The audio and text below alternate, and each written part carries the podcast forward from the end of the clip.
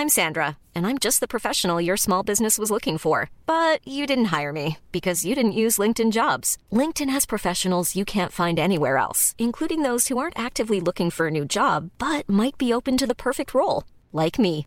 In a given month, over 70% of LinkedIn users don't visit other leading job sites. So if you're not looking on LinkedIn, you'll miss out on great candidates like Sandra. Start hiring professionals like a professional. Post your free job on linkedin.com/people slash no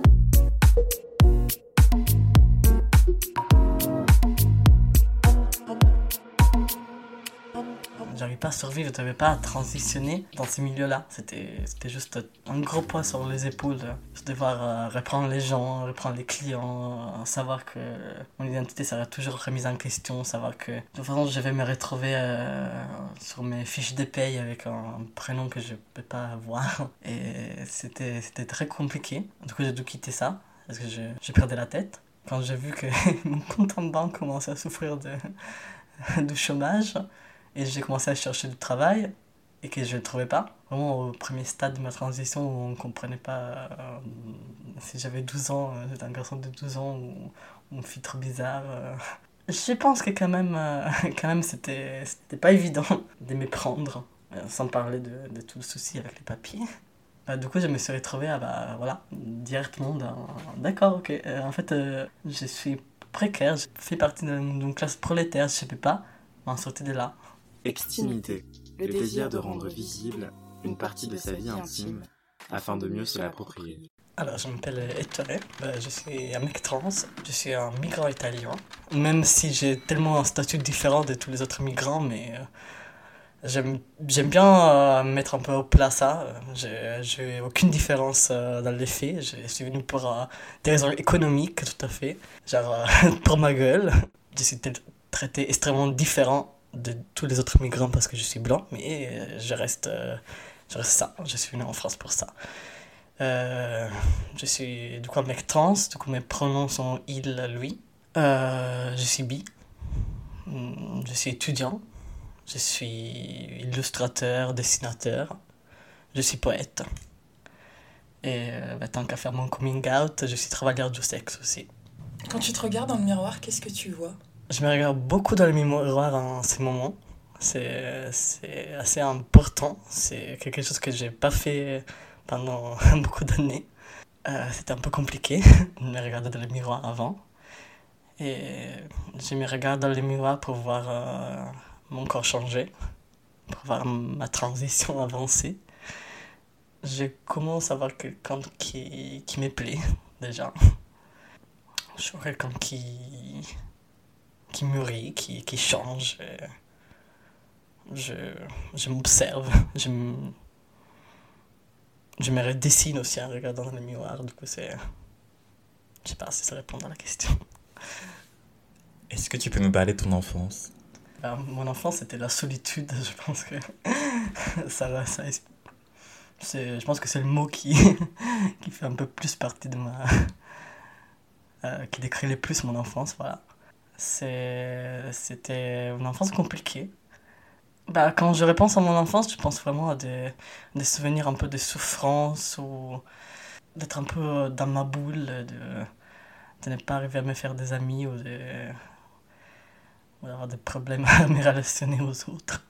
Et surtout, je pense que j'avais aussi un truc euh, assez bizarre de ne pas arriver à expliquer cette situation et de me sen- sentir euh, comment il se peut que je suis que je sois que je vis si mal mon enfance alors que mon entourage est si tranquille et, genre une famille tout à fait normale euh, sincèrement je commence euh, à l'expliquer euh, que maintenant je commence à, me, à raisonner sur ça et à me dire euh, pourquoi mon enfance était si malheureuse en fait. Et bah, d'une part, euh, part j'ai exprimé ma transidentité très tôt et ça n'a pas été pris en considération et je pense que c'était assez formateur négatif dans, dans mon ide- identité. Et du coup, de devoir m'efforcer à, Bah, sans, sans m'efforcer dans des stéréotypes des genres, ma, mes parents n'ont jamais, euh, jamais imposé de mettre euh, de rose ou des, ou des jouets Barbie. En fait, j'étais assez libre de faire ce que je voulais, mais bah, j'étais pas libre d'exprimer ce que j'étais en train d'exprimer en fait. De, bah, je suis un garçon, c'est une de mes premiers. Dire je suis un garçon à ma mère, c'est un de mes premiers souvenirs. Je viens quand même d'un milieu assez prolétaire. Moi, mes parents viennent d'un milieu assez prolétaire je pense qu'il y a vraiment un souci d'éducation et d'ignorance et ne pas savoir euh, en fait que c'était possible que je puisse être un garçon. Et deuxièmement, je, je m'interroge sur le fait que peut-être je suis une personne neurotypique et que ça influe beaucoup sur, euh, sur ma, mon incapacité à me relationner aux gens et euh, surtout aux, gens de mon âge. Justement, est-ce que tu peux nous parler de ta relation avec ta famille quand tu étais enfant? Bah, je pensais d'avoir toujours une relation assez compliquée avec mes parents. Bah, de toute façon, ma mère était euh, femme au foyer. Du coup, c'était un peu tout, tout mon éducation et la personne que j'ai voyé le plus. Et du coup, bah, il y avait sûrement à moitié amour et à moitié haine. C'est quand même la personne qui, qui était chargée de, de nous infliger des punitions quand il fallait, forcément. Bah, mon père euh, arrivait à la maison euh, tard le soir et nous racontait des histoires, coup c'était un peu... Euh, un peu la bonne personne dans, ma tête. Ben surtout, c'était ma seule figure masculine. Du coup, je pense que j'ai projeté beaucoup de, d'affection envers lui euh, pour euh, juste des raisons très basiques. Euh, j'ai deux sœurs plus petites avec qui j'ai eu des rapports assez conflictuels dans le sens où on n'arrivait pas à jouer ensemble, donc plutôt moi j'arrivais pas à jouer avec elle. Et du coup, au fur et à mesure des années, soit j'ai. J'en étais vraiment en conflit permanent, soit on s'ignorait. Et surtout, bah, après avec mes parents, c'est un peu. toujours un peu se détacher d'eux en fait. C'est. On, on a une prise à, se détacher d'eux, et surtout se détacher de, leur milieu, je pense. Il y avait vraiment une question des classes aussi là-dedans. Bah, c'est un milieu prolétaire, mais il y a une particularité parce que mon père a je pense en 2005, un truc comme ça, du coup j'avais 10 ans. Il a réacheté les magasins dans lesquels il était travailleur salarié. Et du coup, il y a eu une grosse euh, montée euh, des classes, euh, tout d'un coup, juste économique, que j'ai vraiment vécu. Genre, on allait en vacances chez mes grands-parents l'été d'avant et l'été d'après, on, on allait visiter des petites villes en Italie et faire du tourisme. Bah, du coup, j'avais un peu cette envie de, de vraiment ne plus être dans ces, euh, dans ces conditions économiques un peu restreintes et de dire bah, il faut que je fasse quelque chose pour me sortir de là. Et ma réponse c'était un peu la culture à l'école. C'était. Euh, vraiment. Euh, bah, différencier de mes parents parce que je vais apprendre plus qu'eux et je vais être plus intelligent qu'eux. c'est qui, qui a ramené beaucoup de classisme dans mon, dans mon façon de penser et que je commence à remettre en question que maintenant. Mais, euh, mais voilà, je pense qu'une des, euh, des clés principales de la relation avec mes parents, c'était l'effet bah, on n'appartient pas à la même classe. Tu as évoqué le fait que euh, ça a été toujours difficile et que tu as toujours d'une manière ou d'une autre affirmé ta transidentité à l'époque, quand tu es du coup enfant, comment ça se passe à l'école, au, collège, quand tu grandis?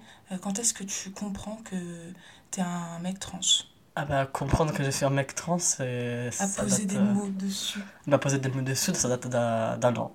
Un, un, peu plus, un an, un an et demi, un truc comme ça. C'est hyper récent. Parce que parce qu'en fait, euh, j'ai quand même grandi dans une culture extrêmement transphobe. Ce qui veut dire que, en fait, ma première relation en personne trans, c'était dans.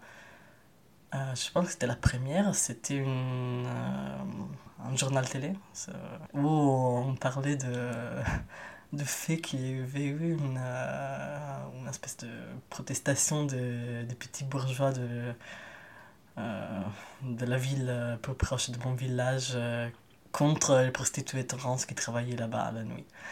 Et voilà, du coup, c'était, c'était très transphobe. Je pense que. ça m'étonnerait qu'il parle, qu'il parlait d'elle en féminin déjà. Et en plus, c'était vraiment bah, voilà, prostituée trans en fait. C'était que ça que j'avais en tête. Du coup, bah, euh, ce que j'ai terminé pour être, mais. mais bref, c'était un peu euh, ma seule vision de la, de la transidentité et du coup, bah, je pouvais pas le rapprocher à moi. Bah, surtout, c'était des femmes trans en fait. Euh, je sais pas, la première fois que j'ai vu un mec trans, c'était bien, bien récent que j'ai compris que c'était possible en fait. Du coup, c'était la transition, la transidentité, c'était quelque chose d'extrêmement éloigné de moi, ça faisait pas partie de moi, c'était la transition, la transidentité, celle qu'on me faisait voir, bah, je ne pouvais pas la penser mienne.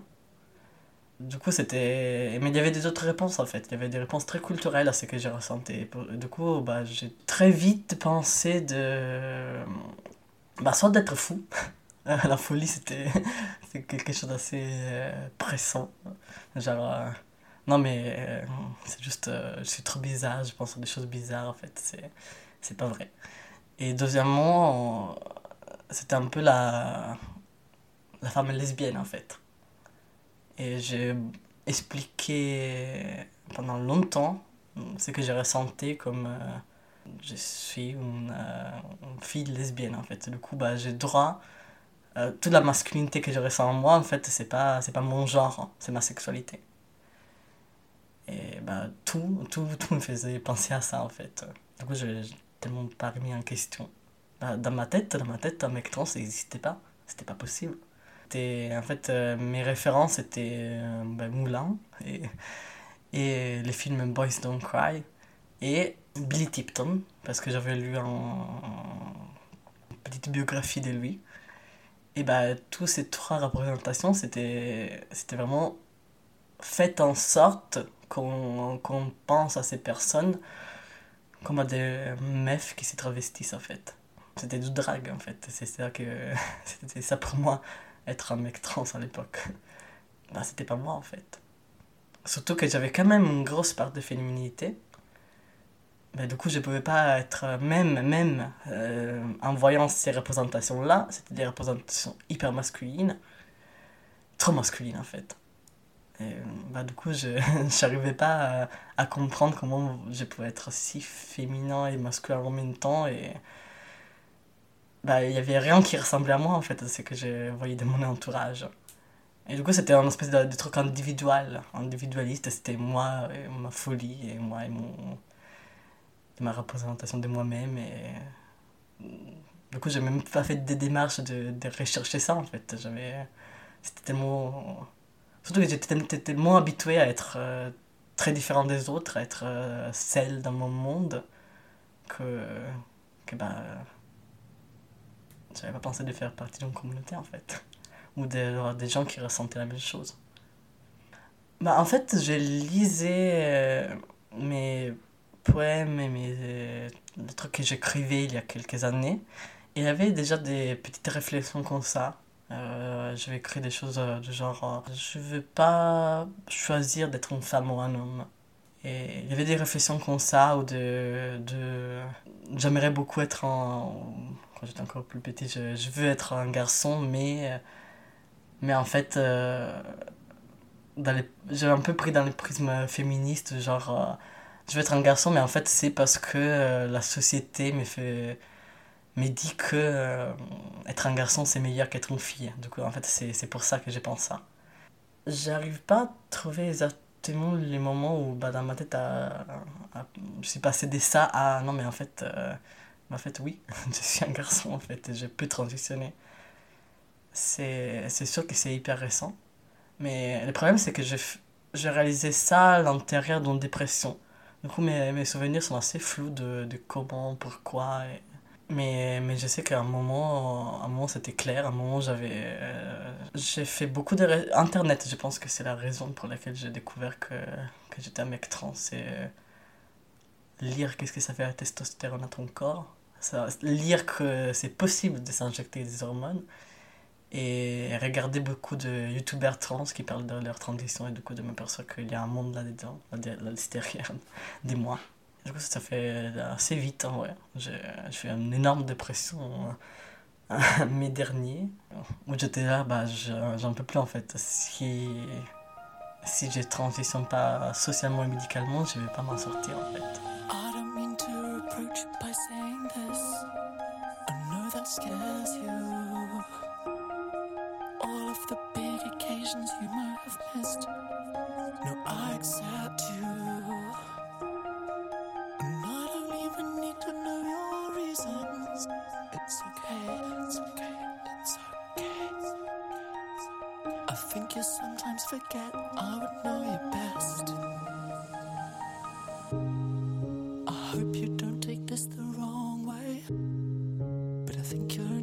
Juste un petit point, euh, petite précision, quand tu t'étais en Italie, t'as dit que tu vivais dans un village, est-ce que tu peux juste nous euh, raconter? Est-ce que c'était un village qui était relativement ouvert d'esprit ou pas du tout? Est-ce que t'allais souvent à la ville ou la grande ville la plus proche? Est-ce qu'elle était plus gay-friendly, la ville la plus proche? Et le climat globalement en Italie vis-à-vis des identités queer? Alors, grosse question. euh, bah déjà, c'était un tout, tout, petit village. Et je me sentais beaucoup renfermé pour ça aussi. Euh, c'était un village euh, qui. Ben, la ville la plus proche euh, était à une heure en voiture. Du coup, bah, il faut avoir une voiture déjà. il y avait des transports en commun, mais très restreints. C'était vraiment compliqué, même. Bah, je suis allé dans la grande ville, grande. bref la plus grande ville euh, pour aller au lycée. Bah, C'était assez compliqué de voyager en transport en commun. Il y avait un bus euh, tous les heures, euh, ou même plus, qui arrivait toujours en retard et qui, bah, le service terminait à 20h. Donc c'était vraiment être, être isolé. être isolé, bah, un peu être isolé culturellement aussi en fait. Du coup, c'était pas très ouvert, je pense. C'était. Bah, tout le monde assume que t'es es cis et hétérosexuel. Ah, genre, il n'y a pas de. J'étais pas confronté à la possibilité qu'il y avait autre chose en fait. Si c'était pas sur des insultes en vrai. Genre, sincèrement, j'ai réalisé que, que l'homosexualité existait euh, genre à 11 ans, pas avant. Avant, je et pourtant, et pourtant euh, j'ai vraiment vécu des, des petits amours euh, ben avec des filles à l'époque, avec des petits enfants comme moi, tout dans ma tête, mais. Bah, sincèrement, je me rappelle vraiment des, petites obsessions pour des filles de ma classe qui étaient à ce moment pareilles à celles que j'avais pour les garçons. Et pourtant, je mettais des mots très différents sur, euh, sur les deux sentiments, alors que c'était un peu pareil. Et parce que bah, c'était inconcevable. Il n'y avait, y avait pas quelqu'un qui me parlait de ça. Euh, vraiment, c'était sinon des insultes en vrai. C'était. Euh, c'était moquer des autres à travers des insultes homophobes. C'était clairement ça. Et bah, j'ai ressenti beaucoup de peur juste à m'habiller de façon différente. Je le faisais quand même. Euh, d'une façon un peu butch quand j'étais, tout petit. Et quand j'ai commencé à, passer vers l'adolescence, je cherchais mon style. Du coup, un peu indéfinissable, mais c'est sûr que c'était pas très normal. Et bah, juste mettre des gros chapeaux pour sortir. Euh, les jours dans mon, dans mon village, j'avais littéralement peur. Je... les gens se moquaient de moi beaucoup. Ça, c'était, ça, ça, a aidé, ça a aidé énormément à se moquer de moi. Et après, dans, dans Rimini, la plus grande ville où j'étais au lycée, je sais pas, il y avait un peu les deux. Il y avait, il y avait vraiment de, des gens qui s'en foutaient et que c'était. Il n'y avait aucun problème, même des gens queer dans mon lycée, et en même temps, à côté, j'entendais des remarques hyper homophobes dans, dans les bus ou, même euh, il y avait un garçon avec les cheveux bleus qui passait euh, dans mon lycée, il y avait des commentaires là-dessus et, j'ai ressenti beaucoup ça. Ou, ben, mes copains de classe au lycée qui, euh, qui avaient un débat tout à fait légitime de dire Ah non, mais moi, sincèrement, ça me dégoûte de, de voir euh, deux mecs qui s'embrassent, c'était une remarque légitime en fait. du coup, j'avais, très, très, très peur de, de faire mon coming out. Et bah, j'ai, j'ai évité le plus possible d'en faire. Et quand, et quand je le fais, c'était. Déjà, quand j'ai réalisé que j'étais queer, je pense que j'ai eu un moment de, de bisexualité et puis je suis passé directement à être lesbienne. Wow. bah, ça m'a pris quand même déjà un an pour réaliser ça. Du coup, faire le coming out à moi-même. Et ça m'a pris un autre an pour faire euh, le coming out à une seule personne, dans, dans mes amis. Et ça m'a pris un autre an pour faire, pour faire ou même deux peut-être, pour faire euh, le coming out à ma mère. C'est qui s'est à chaque fois c'est tout bien passé mais mais c'était peur parce que c'était tellement bah, la possibilité que ça tourne mal était, était vraiment présente en fait. Bah, pour parler de l'Italie en général euh, bah, là euh, là par exemple je sais que je rentrerai pas en Italie. C'est sûr et certain je rentre pas en Italie c'est c'est pas possible je vais euh, surtout je suis de plus en plus visiblement queer je pense que je vais, je vais pas survivre en Italie en ce moment. Je pense que ça fait au moins, euh, moins de deux ans que je suis pas rentrée. Et j'ai pas trop envie de, de le faire. Tu disais que tes premiers coming out s'étaient relativement bien passés. Est-ce que tu as commencé à fréquenter des espaces queer? Même si euh, j'imagine que vu que la ville n'était pas très grande, il n'y en avait peut-être pas beaucoup, Mm. mais. Non, bah déjà, il n'y en avait pas beaucoup. Euh, Ou sur internet aussi, je veux dire. Je suis en train de réfléchir. Bah, je, vraiment de, de, construire une petite communauté, de faire amitié avec les personnes queer de mon lycée. Euh, c'est sûr, ça. Euh, après, euh, j'ai cherché d'aller dans les bars un peu euh, bars gays, queer, euh, compliqué à définir des bars queer, dans, mon lycée, dans, la ville de mon lycée. Et, bah, j'avais, quand même envie d'être dans ces milieux-là et je savais pas trop comment, comment faire. Bah, même, même quand je suis arrivé à Paris, en fait. Euh, la moutinerie, je l'ai découverte après deux ou trois ans que j'étais ici. Vraiment, euh, les espaces, euh, même, même les soirées, j'ai commencé à sortir en soirée queer. Vraiment, c'est une des raisons qui m'a poussé à, réaliser que j'étais trans, du vraiment m'apercevoir de, de la différence de, des identités dans les soirées, je pense. Mais, mais j'ai commencé à sortir dans ces soirées-là après vraiment trois ans que j'étais en France. Je ne savais pas. euh, je pense que j'ar- j'arrivais pas à réaliser que qu'est-ce que c'était une communauté. Une communauté euh, queer. Et que du coup c'était possible de se retrouver ensemble, de, de faire des choses ensemble, de faire des choses en commun. Je voyais plus, euh, j'avais plus l'idée de- d'un groupe d'amis euh, où tout le monde était hétéro et bah, il y a un ou deux personnes qui sont queer, euh, une, des, une des lettres de, de LGBTI. euh. Euh, c'était un, peu- c'était un peu ça pour moi, comment ça fonctionnait le monde en fait. Et après j'ai découvert euh, du en fait on peut faire communauté. Et là maintenant, je pense d'avoir euh, peut-être deux amis hétéros. Qu'est-ce qui a changé concrètement de faire communauté avec des personnes queer Dans ton rapport à toi, dans ton rapport aux autres, à la société? Bah, ça m'a déjà beaucoup politisé. Ça m'a permis de m'apercevoir que j'étais pas seul, que je pouvais me relationner aux autres, que je pouvais avoir. bah, juste, euh, juste être moi-même dans, dans toutes les facettes de moi-même sans, sans avoir peur. Ou devoir m'expliquer, même si c'était pas de la peur, euh, c'est euh, devoir expliquer pourquoi suis comme ça, alors que. Alors quand, euh, avec des gens qui sont tous et toutes. euh, différent, euh, bah, t'as rien à expliquer en fait. Ou, quoique. Mais, mais quand même, j'ai choisi les milieux dans les milieux queer où il n'y a pas trop d'explications à donner. Bah, c'est la possibilité de construire des amitiés plus fortes aussi, je pense. Parce que parce qu'on a des vécus communs, on a des. On a aussi des violences communes, des, des traumas communs aussi. Et bah, c'est quelque chose d'assez intime. Et bah, du coup, tout de suite, ça devient euh, presque, ça devient une famille plus qu'un groupe d'amis, en fait. Et du coup, j'ai un peu récupéré ces trucs d'avoir une famille euh, qui, qui ne me comprend pas. Avec mon famille qui en fait, oui, mais ma mamie comprend parce que bah, parce qu'on est pareil, parce qu'on voit les, on vit les mêmes choses. Je pense que c'est un peu ça mon rapport à la communauté. Et bien, pouvoir lutter ensemble. Et pourquoi est-ce que tu as choisi de venir en France? Est-ce que tu disais tout à l'heure, plutôt que c'était pour des questions économiques, est-ce qu'il y a aussi un enjeu de, de trouver un endroit plus safe? Bah, Sur le moment, non. Sur euh, mes raisons pour lesquelles je suis venu en France, il n'y avait pas ça, c'est clair. Euh, ce sont les raisons pour lesquelles je rentré pas en Italie, mais ce n'était pas les raisons pour lesquelles je suis parti. Les raisons pour lesquelles je suis parti, bah, en vrai, ça fait, ça fait partie de ça, mais c'était pas conscient en fait.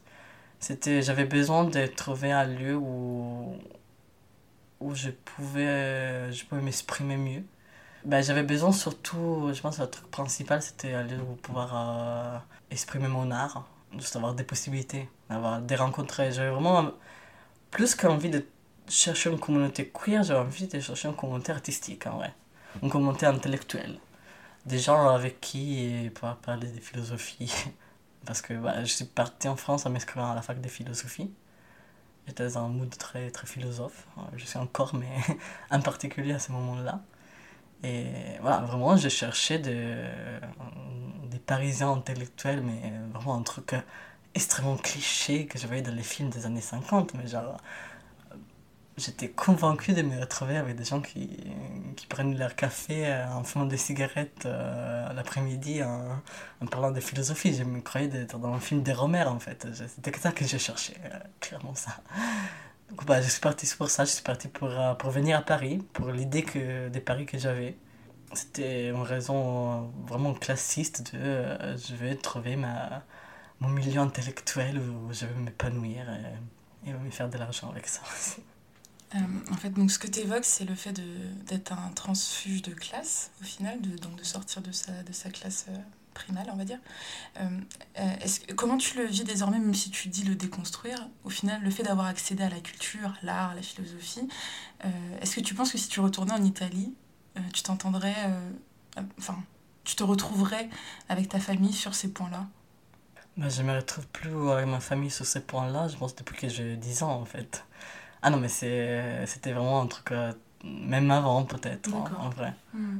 Euh, bah, je, pense de l'avoir vu surtout à partir des 15 ans, quand j'ai commencé à Ma, ma mère est quelqu'un qui, qui adore lire et qui nous a vraiment poussé à lire et, et ça, mais vers, quand même vers 15 ans, je suis un peu parti de je peux lire tout. Ah il faut que je lise euh, des trucs euh, des, des grands classiques et tout ça. Et du coup là c'était vraiment très très poussé ce truc de je suis je suis très différent de mes parents à ce niveau là je pense qu'il y a un, un, gros changement de ça relatif à ma transition en vrai. Parce que du moment où j'ai transitionné je me suis aperçu d'à quel point juste euh, avec ces gestes-là, je mettais fin à énormément de mes privilèges. Et aussi à la possibilité de faire énormément de choses. Ben, du coup, ben, là maintenant, ça suffit plus. Le fait que je sois euh, très cultivé ou que j'aille des, des grandes références classiques, en fait. Ben, je j'ai pas accès à ça, en fait. Du moment où j'ai refusé euh, d'être quand même dans c'était pas, pas juste euh, genre mon identité sexuelle, je pouvais la cacher en vrai, mais, mais je peux pas cacher que j'ai une identité des gens pas conforme, et ça, ça me, ça me coupe d'énormément de choses en fait. C'est assez. Je m'attendais pas à ça, c'était vraiment un truc que je m'attendais pas, et du coup, je dois revoir complètement mon rapport ben, à ma classe. Je me retrouve à être beaucoup plus près de, de d'être précaire de, de savoir que bah, j'aurais plus de difficultés dans le monde du travail.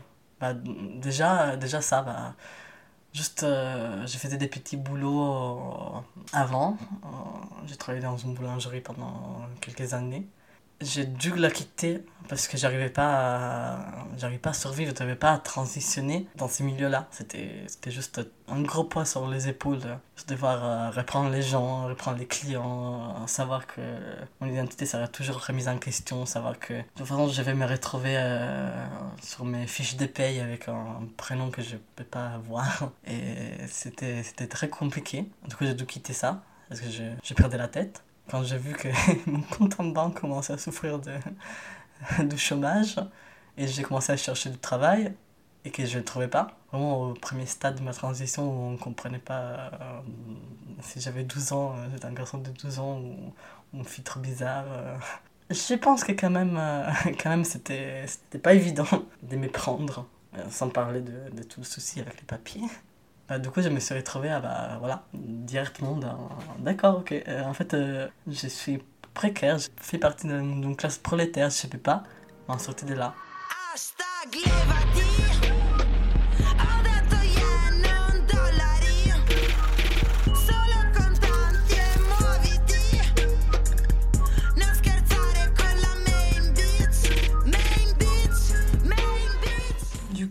Ça fait 4 ans que tu es en France, que tu découvres ce que c'est que ce pays. Euh, c'est quoi maintenant l'idée que tu te fais de ce pays? Je sais pas exactement qu'est-ce que c'est la France en ce moment. Je... je me sens très parisien. Je pense que je me sens beaucoup plus parisien qu'italien. Euh, bah, je continue à le ressentir comme mon pays d'accueil euh, plutôt que mon, que mon vrai pays. Je continue à ne pas sentir natif. Mais en même temps, en même temps je suis très imprégné de ça. En fait, je, je pense en français, euh, clairement. Je pense plus en anglais qu'en italien. Et français et anglais dans ma tête. Qu'est-ce que c'est la France? Je pense que je ne me pose pas la question parce que je pense plus à l'Europe, plutôt. Euh, au fait de... Bah, c'est un autre pays européen, c'est un peu c'est un peu ma culture dans le sens euh, très euh. De toute façon, euh, c'est très utopique le fait que j'aille pu passer la frontière sans, sans avoir des visas ni rien en fait. C'est assez extraordinaire et c'est, c'est très beau en vrai. C'est pour ça aussi que, que je trouve un peu.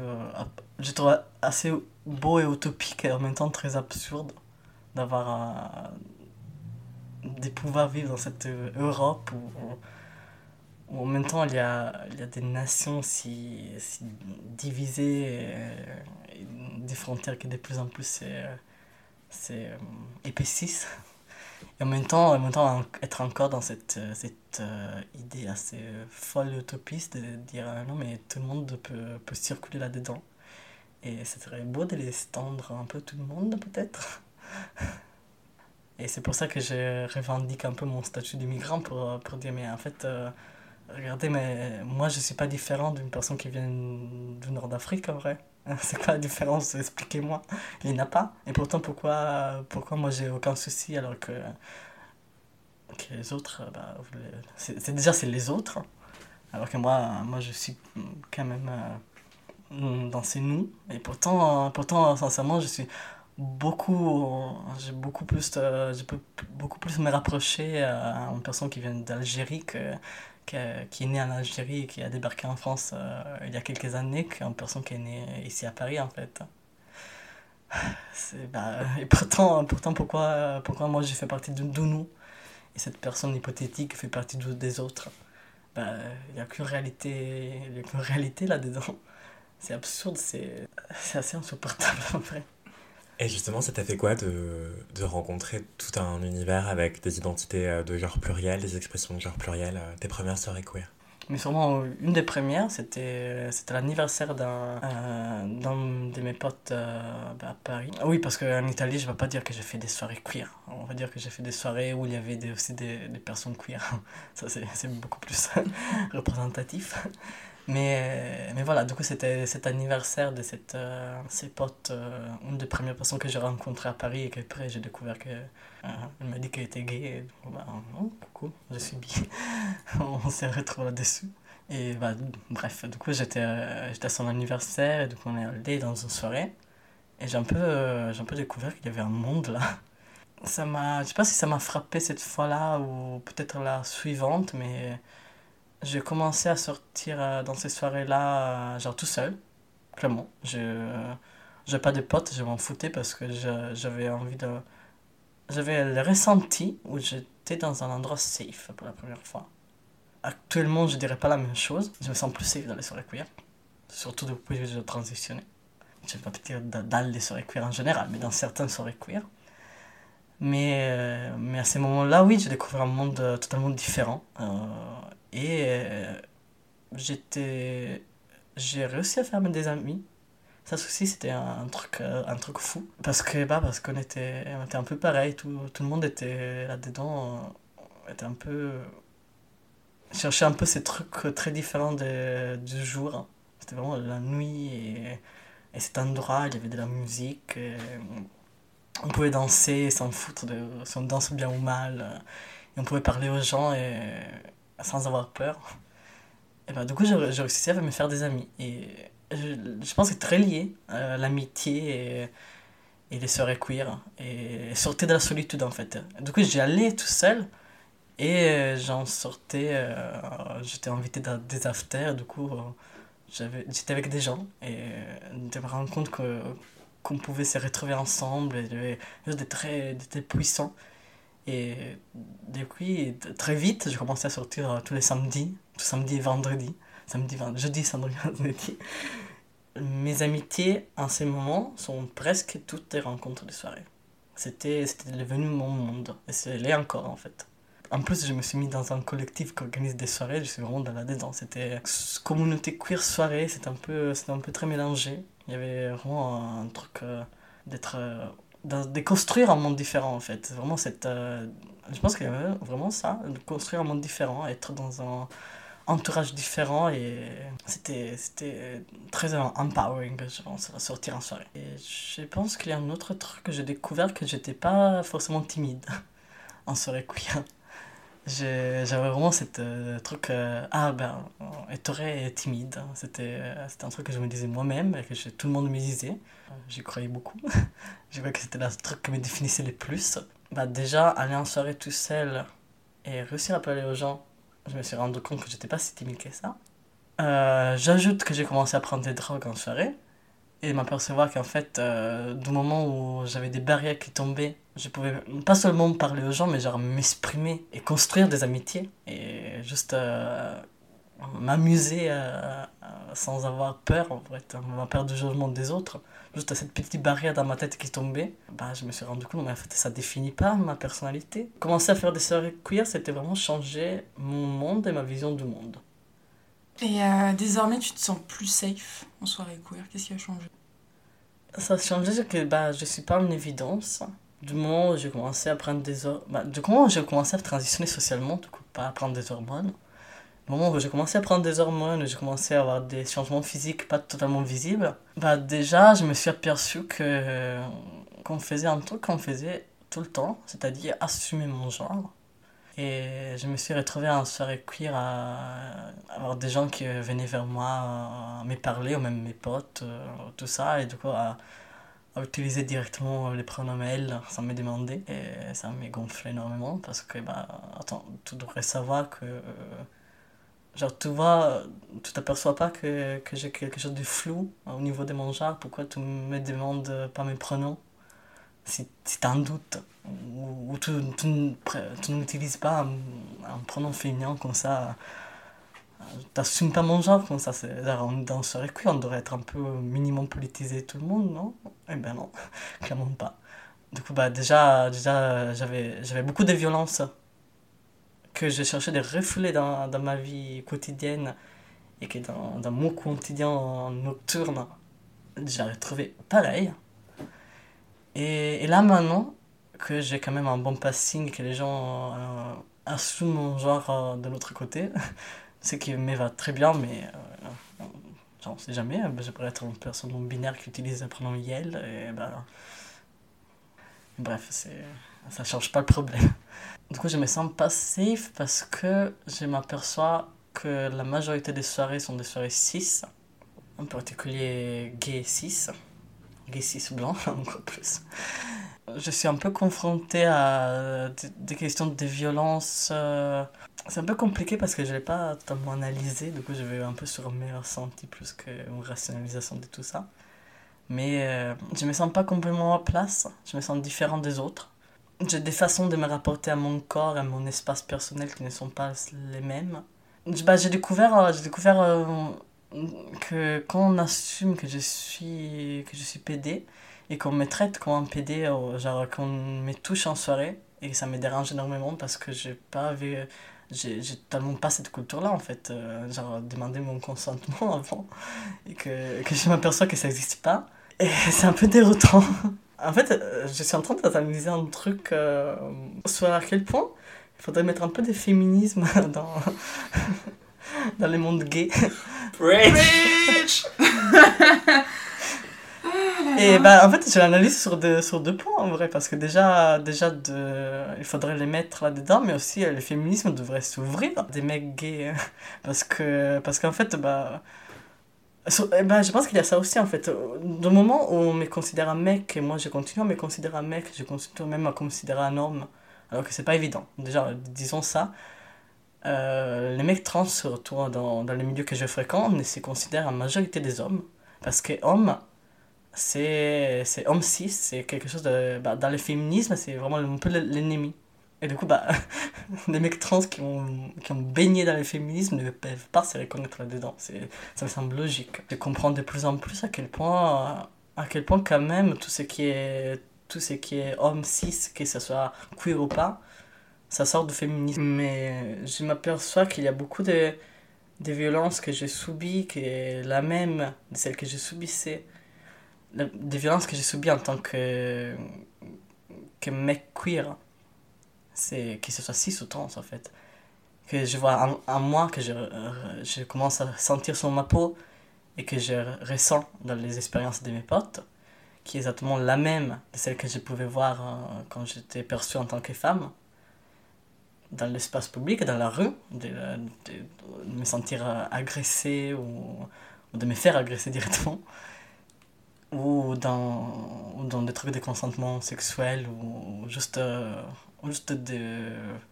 ben même, même juste euh, au travail, de me percevoir que ben, j'ai pas le même statut. Et de- du coup, de me rendre compte à quel point ça a changé, point, de, du moment où je me été perçu par la société en tant que meuf du moment où je suis perçu par la société en tant que mec queer. Et je me dis, mais en fait, euh, pourquoi quand on parle féminisme, on parle homme et femme alors que bah, c'est pas là, c'est pas là le, c'est pas là la différence en fait. Parce que il y a beaucoup de mecs trans aussi qui, sont, qui disent ça, qui disent euh, non mais en fait je sens un énorme changement, j'ai gagné des privilèges.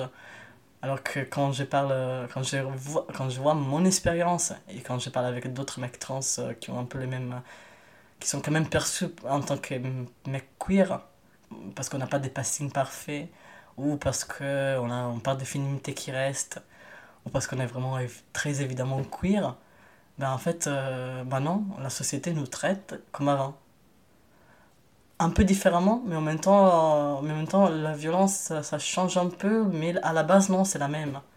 Et du coup, je suis là, bah, pourquoi, pourquoi on, veut m'exclure du féminisme alors que je suis un, parce que je suis un mec? Bah non, je suis un mec queer qui vit les mêmes violences. Bah, intégrons le féminisme là-dedans, en fait. Je sais pas comment le dire sans nier ce que tu dis. Enfin, mais en tout cas, ce que je veux dire, c'est que je pense pas que ce soit les mêmes violences. En tout cas, c'est le, le même responsable, c'est le patriarcat, c'est clair. Mais euh, est-ce que être un homme queer socialement, euh, c'est la même violence que être une femme? Je, je, je pense pas. Enfin, Je nuance mon propos. Je pense que d'être un homme queer très efféminé. oui, bah, je suis d'accord avec toi. Et là, ce qui, ce qui, est en jeu, c'est le sexisme, donc le patriarcat. C'est euh, et effectivement, euh, je pense que si tu te sens aussi mal, par exemple, en soirée queer, c'est euh, parce que, enfin, parce que t'es considéré comme une proie, quoi. Enfin, c'est c'est Ah, l'enfer. c'est c'est- le problème, c'est les mecs, quoi. Mais euh, est-ce que c'est au féminisme d'accueillir tous ces hommes qui se sentent mal parmi d'autres hommes parce que le patriarcat, je sais pas, est-ce que c'est pas à nous, hommes queer, et euh, de, de se- de s'organiser et tout contre ceux qui sont oppressifs, en fait, plutôt que de demander encore aux féministes de nous accueillir et de nous aider et de nous... Tu vois, je pense qu'elles en font déjà tellement, mais je sais pas. J'ai pas la réponse, je, je Bah, réfléchis avec toi. Bah, c'est pas. Finalement, c'est pas une question d'être euh, acquis là-dedans. C'est juste des. De- bah, c'est une place, je pense, qu'on a, qu'on a droit d'avoir. Après, je- c'est vrai que j'ai le vis euh, quand même comme un mec trans. J'aurais jamais le même vécu qu'un mec cis, euh, même euh, super efféminé, super queer et tout ça. J'aurais jamais ce vécu-là. Je je serais jamais traité en tant que mec cis et j'aurais jamais cette, euh, cette construction mentale-là. Du coup, bah, peut-être ce que j'ai dit, euh, ça s'applique pas vraiment. Mais j'ai quand même la sensation que, que c'est pas demander au féminisme de nous laisser la place, c'est juste que c'est une place qu'on a le droit d'avoir là-dedans. Et pourquoi faire un mouvement différent alors qu'on pourrait, qu'on pourrait faire partie d'un mouvement plus grand? Vu que les violences sont la logique en fait les différences sont les violences sont différentes la logique de ces violences est la même. Et surtout ce sont des luttes qui ont besoin de nombre on nous met on nous met dans la tête que la majorité est cis hétéro et blanche alors que quand bien regarder les personnes qui sont privilégiées là-dedans dans cette, euh, cette normativité sont vraiment très peu. On pourrait, on pourrait dire que ce sont des, des mecs cis, blancs, riches et très dans les normes de genre masculine. Et c'est une énorme minorité de la société. Donc pourquoi ne pas faire un mouvement politique qui englobe tout ça et qui englobe pas seulement les identités queer, alors on englobe aussi les différences des classes en vrai. À ces moments, si on s'aperçoit que les, la vraie différence n'est pas entre euh, un homme cis gay et une femme euh, hétéro euh, lambda, mais, mais en fait entre, entre ces, ces mecs riches au pouvoir et, et n'importe quelle autre personne, bah, on s'aperçoit qu'en fait la logique sociale qui nous est un, peu imposée, l'imaginaire social qui nous est imposé est totalement faux déjà. Et surtout qu'on peut qu'on a, qu'on a qu'on a des croix en fait. C'est, oh, je parle d'une intersectionnalité totale là Venez en fond de le parti politique Extimité. Pourquoi pas? Sincèrement, je pense qu'une des choses qui m'a fait plus, plus que mon vécu, qui m'a fait penser à, à ça, en fait d'intégrer les, les hommes euh, cis mais qui subissent euh, les patriarcats, c'est des, des potes qui m'ont raconté des violences sexuelles, des, des, clairement des viols, sans réussir à mettre des mots là-dessus. Et j'étais là, mais en fait, moi j'ai beaucoup de féminisme, j'ai beaucoup de, de vécu en tant que personne perçue femme dans la société. Et ces choses dont vous me racontez, déjà c'est des viols, et vous pouvez pas les, les, appeler autrement. Et en plus, vous avez le droit de, de les dénoncer, de l'exprimer, de faire ce que toutes les femmes euh, sont en train de faire avec MeToo en fait. Pourquoi vous ne vous sentez pas légitime? Et euh, je pense que c'est la, la, première, les premiers moments où je me suis aperçu qu'il y avait un problème là-dedans. On banalise tellement les violences sexistes et sexuelles dans les communautés queer. Et entre mes gars, c'est ouf, on mm. trouve ça normal alors que ça n'est pas quoi. Voilà. et ça, mais non, mais non, arrête de nous diaboliser. On a, déjà, on a déjà plein de choses à régler. Tu vas pas rajouter encore d'autres choses. C'est pas du tout une communauté déjà stigmatisée. Ah ouais, d'accord. C'est clairement, clairement banalisé. Il y a quand même un manque énorme de, de, de réflexion féministe là-dedans, de, de, tout ce qui est euh, porté par le féminisme, c'est-à-dire que bah, ces violences-là sont pas normales. Je pense que c'était considéré normal dans les milieux hétéros il y a, il y a quelques années, c'est-à-dire des violences domestiques et tout ça, et que maintenant on commence à remettre en question, bah, la même, euh, le même euh, passage euh, rhétorique, politique, intellectuel qui s'est opéré là, moi je ne le vois pas du tout dans le milieu gay, ou très, très peu. C'est une banalisation d'un truc que la société déjà banalise en soi. Bah, la en général, les violences sexuelles sont banalisées dans la société. Culture de viol et, oui, et je trouve ça intéressant aussi, il y a ce côté où on prône la libération sexuelle, au nom de la libération sexuelle, au nom de, de, de, de, le fait de ne pas vouloir salir en fait une communauté, comme tu disais Anthony justement, euh, une, une, communauté qui est déjà stigmatisée, ben, on, on, ferme les yeux quoi. On se met un voile et puis euh, oh c'est pas grave, euh, en soirée c'est pas grave de, de, se toucher le cul, bah en fait non, non. C'est pas parce qu'on est gay que ah mais rentrer dans un bargain ne signifie pas que t'es consentant à tout Exactement. Mais c'est pas ça aussi la liberté sexuelle en fait. La liberté sexuelle, ça devrait être aussi ne pas se faire toucher le cul par un mec. C'est sexy un, un, oui en fait euh, à une question, euh, tu vois répondre oui ou non, en fait, c'est sexy. Il n'y a pas besoin d'être euh, dans une, toujours dans des, dominations, dans des non-dits, tu vois, des regards, etc. Où en fait, toi, t'es complètement apeuré. et la personne croit qu'il y, a un truc réciproque, alors que pas du tout, en fait. Clairement, clairement. Mais, du coup, bah, voilà, je comprends pas. Je... Surtout ça, je j'arrive pas à me faire à la drague. Euh... Je, non, mais je comprends pas, en fait. Sur sur ces questions-là, euh, je suis, je suis totalement dans, euh, pas dans ces mondes. Je n'arrive pas à comprendre.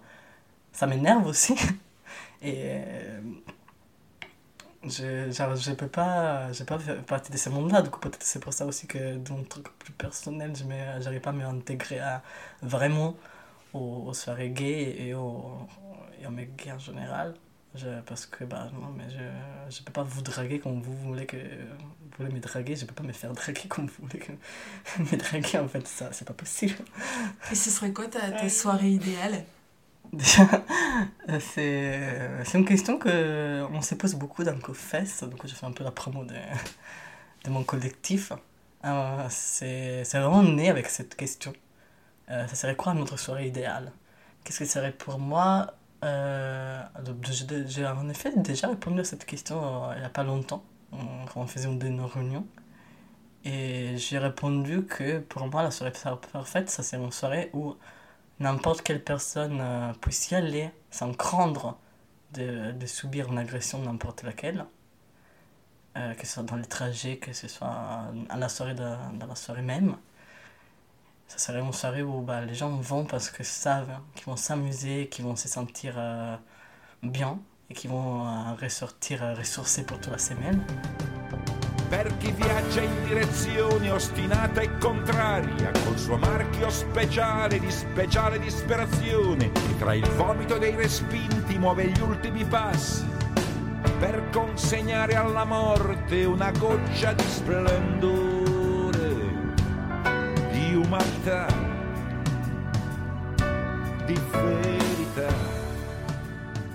Euh, Moi, je voulais parler euh, de ton art. Qu'est-ce que c'est ton art? Question vaste. Très vaste. Déjà, je suis dessinateur et poète et j'ai fait. et j'aimerais bien de faire des films aussi, un jour. Faut moyens. Mais déjà, je l'écris. Euh, je pense que c'est un, exercice d'autobiographie surtout. La mienne et celle de, de mon entourage. C'est beaucoup une réflexion sur, euh, sur ce que je suis, ce que je vis et à quel point ça, ça peut être un truc euh, qui intéresse les autres, qui peut amener en réflexion, euh, bah, déjà en réflexion personnelle, c'est un outil de réflexion sur ce que je suis, ce que je vis et ce que les autres vivent. Et quelque chose que je veux, je veux ramener au monde en fait. C'est vraiment, il y a, pour moi, il y a une visée du public extrêmement importante. C'est un, un tout déjà j'ai vu des choses euh, qui pour moi sont un peu extraordinaires euh, à un moment ou un autre et je me disais non mais en fait euh, j'aimerais tellement que partager cette joie ou cette horreur ou ces sentiments trop forts que je- que j'ai avec des autres du coup bah, je dois en faire quelque chose je dois les mettre quelque part je dois, je dois les exprimer vraiment dans un sens très large. J'ai envie que les gens puissent réfléchir avec moi. Est-ce que je peux arriver en faisant mon art à changer un peu les choses dans le monde? C'est très ambitieux mais... C'est c'est quoi? Tes poèmes, ils parlent de quoi? Tu les écris en français ou en italien? Euh, un peu, j'ai écrit en trois langues en fait. J'ai écrit en français, en italien et en anglais. Parfois trois langues dans le même poème. Je pense qu'un jour ça, posera souci de traduction. Mais bah, en vrai, c'est une démarche très, très facile. Moi, dans ma tête, je pense en trois langues. Quand j'écris un poème, c'est un peu, un peu genre ma tête qui s'est euh, mise sur papier. Bah, du coup, c'est un peu logique que j'utilise trois langues. Et parfois, je, j'utilise un seul avec euh, quelques mots. Bah, j'ai commencé à écrire des poèmes euh, vraiment à partir de mes 15 ans, je pense, 14. Et c'était des poèmes d'amour. Des- C'était vraiment euh, surtout ma souffrance amoureuse là-dedans. Et ça, ça continue à être des poèmes d'amour, des poèmes d'amour et de solitude. Et pas que, mais de plus en plus, c'est vraiment une espèce de, comment dire, de mise en page de mes pensées.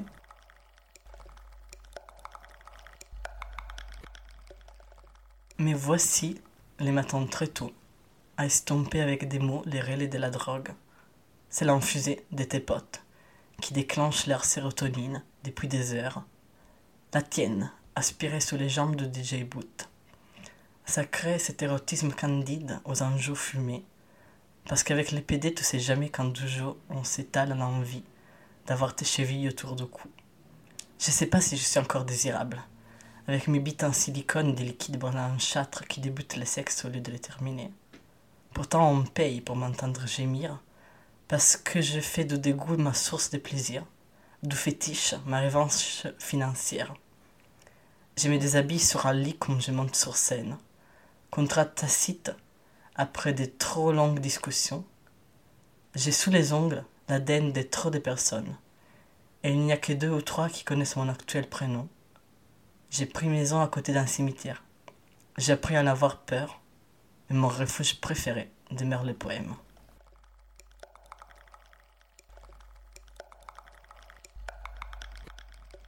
Comment tu décrirais tes dessins? Déjà, d'une façon très, très factuelle, j'ai fait euh, beaucoup de portraits autoportraits. J'ai dessiné énormément la figure humaine, ou les animaux, mais surtout la figure humaine. J'ai du mal avec les paysages. Je sais pas, je cherche de faire, de faire quelque chose qui soit réaliste quand même, mais en même temps un, peu, euh, un, peu stylisé. C'était presque, presque évident de passer à la BD, je pense. Mais je pense que quand même mon style, ça, ça se rapproche un peu de, de mon style un peu classique de BD. Euh, beaucoup de personnages, beaucoup de lignes noires. Et tu parlais de bande dessinée, qu'est-ce que tu racontes dans cette bande dessinée justement? Est-ce que c'est des choses que tu as vécues? En fait, j'ai commencé la bande dessinée, j'avais oublié ça, j'ai commencé la bande dessinée parce que je voulais faire un, un film et j'ai commencé à écrire un scénario. C'était un peu frustrant parce que j'avais un peu envie de, de, le montrer au monde et je savais que j'avais pas des moyens de le faire. Et du coup, je me suis dit, mais en fait, euh, ces scénarios-là, je pourrais les dessiner en vrai, sans devoir les filmer. Et c'était, un scénario très autobiographique, j'avais un peu envie de raconter mon histoire. Surtout pour réfléchir à mon histoire. Et, j'ai commencé à les faire en sorte d'épisodes, de petits épisodes. Moi, j'ai décidé en format court parce que ma, ma tête euh, n'arrive pas à se concentrer sur les choses. Ça sert à rien de, de lutter contre ça c'est le fonctionnement de mon cerveau. Et, euh, du coup, bah, on va, on va s'en rencontre. Comme un petits épisodes de deux pages chaque fois. C'est ma vie, euh, clairement, sans, sans, filtre presque. En fait, les épisodes que je raconte, euh, que j'ai déjà publiés avec des partenaires sexuels, sont des partenaires sexuels, comment dire, bénévoles. Pardon, on dit ça dans le milieu. Mais bref. Ah, c'est génial euh, en vrai, euh, à propos du tabou et de, de, de, la raison pour laquelle j'ai envie de faire une nouvelle série, où je ne serai pas moi, c'est qu'en fait j'ai envie de parler de ça, j'ai envie de parler du travail du sexe. Euh, actuellement, il y avait deux personnes qui connaissaient ça, qui savaient ça de ma vie, et maintenant il y en a quatre, et dans pas longtemps il y en aura beaucoup plus. C'est un peu. C'est quelque chose de récent dans ma vie, et c'est. Eh y a beaucoup de potophobie intérieurée dans ma tête. Et pourquoi, et pourquoi tu fais ce coming out? Parce que c'est quand même quelque chose qui est présent. Euh, c'est quelque chose qui, qui, commence à faire partie de, de mon rapport au monde. J'ai envie d'en parler parce que je me suis dit qu'il n'y a tellement pas de représentations. Déjà, il y a très peu de bonnes représentations des travailleurs du sexe, très peu de bonnes représentations des TDS trans. Il n'y a aucune représentation des mecs trans qui font du TDS. Et je me suis dit, bon, à un certain moment, il faudra en parler parce que ça implique beaucoup, beaucoup de de choses. Et surtout, en fait, le fait de ne pas en parler, je me suis aperçu que ça me met euh, beaucoup en danger. Parce que ça veut dire que si personne sait que je suis en train de faire, je, peux me mettre dans une situation dangereuse. Et aussi, euh, aussi euh, une des personnes avec qui j'ai réussi à, à en parler m'a fait bien comprendre que, que c'était pas complètement sans que j'en parle pas. Et en fait, le fait de, de lui en parler, ça m'a fait comprendre que c'était très libératoire dans, de, mettre des mots de dessus et de me dire mais non mais en fait c'est pas c'est pas grave déjà. Numéro un c'est pas une honte. Numéro deux. Tu disais que ça impliquait beaucoup de choses euh, d'être TDS TDS mec trans. Euh, comme quoi? En fait euh, mon passage à ça c'était c'était aussi de m'apercevoir à quel point j'étais fétichisé si je fais des rapports euh, Bénévole. Bénévole, voilà. si. Euh, juste sur des, sur des applis classiques, j'ai commencé à mettre sur Grindr, dire. C'était un peu enthousiasmant d'être reconnu en tant que mec sexuellement. Mais, mais finalement, il y avait tellement de fétichisme, des, des choses assez dégoûtantes, ou de devoir à chaque fois euh, m'expliquer ou faire de la pédagogie. C'était un peu insupportable, genre non, mais en fait, je cherche pas ça. Euh, en fait, je suis en train de faire un travail pour avoir un rapport sexuel. Et donc, bah, les passages, c'était un peu euh, simple. Autant me faire payer. Il y a un, truc un peu plus triste là-dedans, mais c'était aussi à percevoir que je suis quand même une personne, en tant que mec trans, je suis désexualisé c'est je je suis pas perçu comme un, un, corps sexuel intéressant et en particulier je me suis retrouvé à d'avoir vraiment des difficultés à avoir des rapports sexuels avec des personnes qui m'intéressaient ou juste rentrer dans un jeu de drague avec des personnes qui m'intéressaient euh, surtout, surtout quand j'avais pas un, super passing, c'était littéralement impossible en soirée d'aborder des mecs. Euh, bah, les meufs aussi. du coup, bah, je me suis retrouvé à avoir euh, quand même relationné avec des gens qui me plaisaient pas forcément, parce que c'était les seuls qui étaient intéressés à moi. Et bah, aussi, à nouveau, c'était un peu logique de dire, oui, d'accord, mais du coup, peut-être que je pourrais me faire payer. Et par rapport à nouveau au fait que j'arrivais pas à trouver un travail autrement, j'étais un peu dans la logique, mais en fait, euh, là, je veux pas faire un travail où le fait que je sois trans pose problème. Ça. Non mais en fait non, ça devrait pas être comme ça. Et pourtant, tout travail salarié, euh, ça posera problème. C'est un truc que je dois cacher ou que je dois pas mettre, euh, mettre en avant. Alors que c'est une partie importante de ma vie. Je suis arrivé à un moment où, j'avais un peu pas trop le choix en même temps, euh, j'aurais pu, pu faire autre chose, mais dans ma tête, c'était un peu, un peu impossible de, de chercher un travail où vraiment j'aurais dû, euh, j'aurais dû mettre euh, un peu en arrière le fait que je sois trans, comme si c'était un truc à cacher.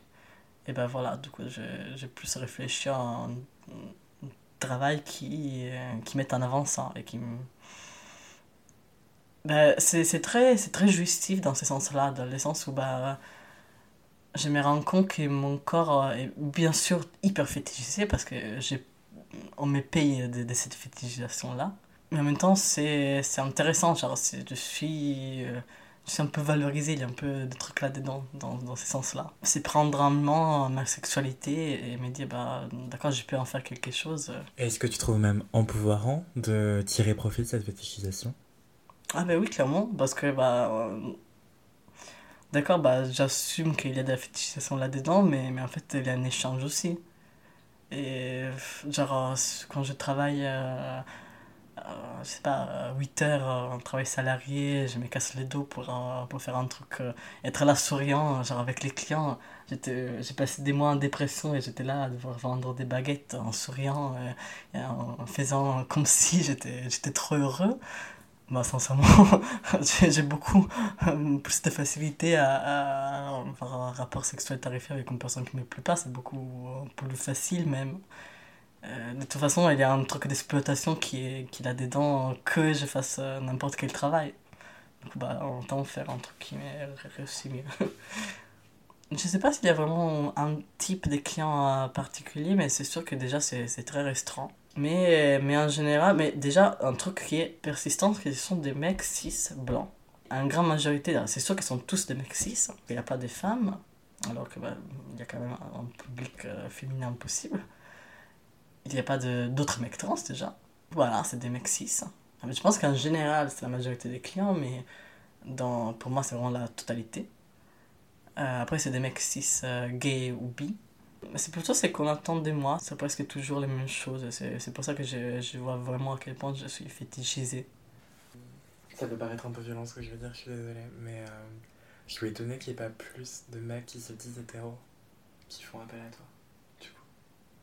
Je... je pensais que ce serait ça la majorité des clients, des mecs qui se disent hétéros, et que la minorité serait des mecs gays, tu vois. Ah non, bah absolument pas, absolument pas. Ouais, après, après je, je l'aperçois comme violente cette question. Bah, bah non, euh, moi ça ne m'étonne pas. Je pense que ça étonne plus mes clients. Ah, ça, ça les étonne énormément. J'ai déjà eu des clients qui, qui, qui étaient là un peu s'excuser, à me dire Non, mais en fait, moi je suis totalement gay, mais euh, tout m'intrigue, tout m'intéresse, des choses comme ça. J'ai envie de faire cette expérience. C'est ça aussi qui est assez intéressant, mais souvent, je suis pas un garçon pour mes clients, ça c'est sûr. Un hétéro, c'est une personne qui généralement est attirée par des corps, des attitudes, des façons de faire euh, connotées féminines. Pour autant que je me considère euh, un mec euh, assez féminin et que j'aime bien ma part de féminité et tout ça, je vais pas l'effacer, au contraire. Je donne à l'extérieur, c'est avant tout masculinité, c'est que j'ai envie de donner à l'extérieur. Et c'est que je suis euh, dans ma sexualité, c'est quelque chose de masculin. Tout ça, c'est ressenti. Et c'est pour ça que je trouve très empowered dans ce sens-là. Dans le sens où, bah, en fait, je vois que ces trucs que je ressens en moi à l'intérieur, que je, je vois aussi à l'extérieur en vrai, c'est quelque chose que les autres ressentent aussi. Et c'est ça qui, est, qui me plaît en vrai dans ce travail. C'est plus, euh, plus les personnes euh, qui, qui me mégenraient ou qui mettaient en discussion mon identité de genre. C'était plus mes clients euh, quand j'avais un travail salarié ou en fait je n'étais pas déshabillé que, que mes clients sur un travail où en fait c'est mon corps dans sa transidentité plus, les plus visible qui est moins remis en discussion en fait. C'est ça que je trouve assez, assez beau. J'imagine que tu te maquilles pour les soirées queer, mais est-ce que tu te maquilles aussi en dehors? Ah, clairement. Je, je, ça dépend de, de comment je me, je me sens les, matins, mais je maquille très souvent. Et sincèrement, les maquillages, c'est une question très, très importante dans ma vie en vrai. C'était connoté extrêmement féminin quand j'étais enfant, et du coup, je l'ai refusé. Mais genre, euh, c'était un truc euh, où je pouvais pas me rapprocher aux choses qui étaient connotées féminines. Même si, même si elles m'attiraient. Je pouvais pas parce que ça m'est ramené à une condition que je ne pouvais pas supporter. Et après, j'ai commencé à faire du théâtre. Et le maquillage est réapparu dans ma vie dans un sens totalement différent. C'est maquiller pour euh, créer un personnage. Vers euh, 14 ans, et en particulier quand j'avais 16 ans, euh, j'ai commencé à me maquiller, mais pas de façon. pas de maquillage pour la beauté. C'était vraiment du maquillage euh, expressif entre 16 et 17 ans, j'avais vraiment des maquillages très, très particuliers. J'avais des petits dessins, je prenais des heures les matins pour faire des petits dessins sur mon visage. Totalement une expression artistique, mais euh, c'était assez, assez horrible. Si je regarde maintenant, c'était pas valorisant du tout, mais, euh, mais ça m'a servi énormément. Et euh, j'ai continué à me maquiller un peu plus de façon beauté quand j'ai eu une période où je cherchais de... J'ai croyais que tout mon, tout mon rapport à mon genre s'est résolu en, étant plus féminin de ce que j'étais. Chose que, euh, disons que c'était un peu le contraire. ben aussi, il y avait un truc d'estime de soi en fait, en ces moments-là. Euh, plus que plus encore de me rapprocher des femmes en vrai. Je me trouve très moche, je me trouve euh, très mal dans ma peau, je me trouve... Je ne vais pas me regarder. Et du coup, bah, je me maquille parce que de cette façon, je me, me sépare un peu de, de mon corps. Parce que je l'ai, je l'ai. Je fais quelque chose. Et voilà, peut-être je rends un peu plus beau parce que c'est moins moi. Et du coup, c'était intéressant comment je suis passé de, d'arrêter de, de me maquiller au début de ma transition sociale et comment j'ai repris à me maquiller au début de ma transition médicale. Parce que là, le maquillage est devenu un outil de passing parce que je me maquillais de sorte créer une moustache fausse quand, quand j'ai commencé à, à transitionner, que j'avais pas encore de poils sur mon visage, que je voulais tellement rien voir. Du coup, j'ai commencé à faire ça à épaissir mes sourcils, à chercher de faire une espèce de petit contouring un peu masculin et tout ça. Du coup, c'est devenu un, outil dans un autre sens. Et là, quand je commence à déjà me plaire, à plaire comment mon corps et mon visage sont actuellement, et que j'ai quand même un, assez bon passing de du coup, bah, on met genre masculin euh, dans les commerces et tout ça, bah, à ce point, je me suis dit, mais attends, mais alors je peux, je peux, je peux faire n'importe quoi, en fait.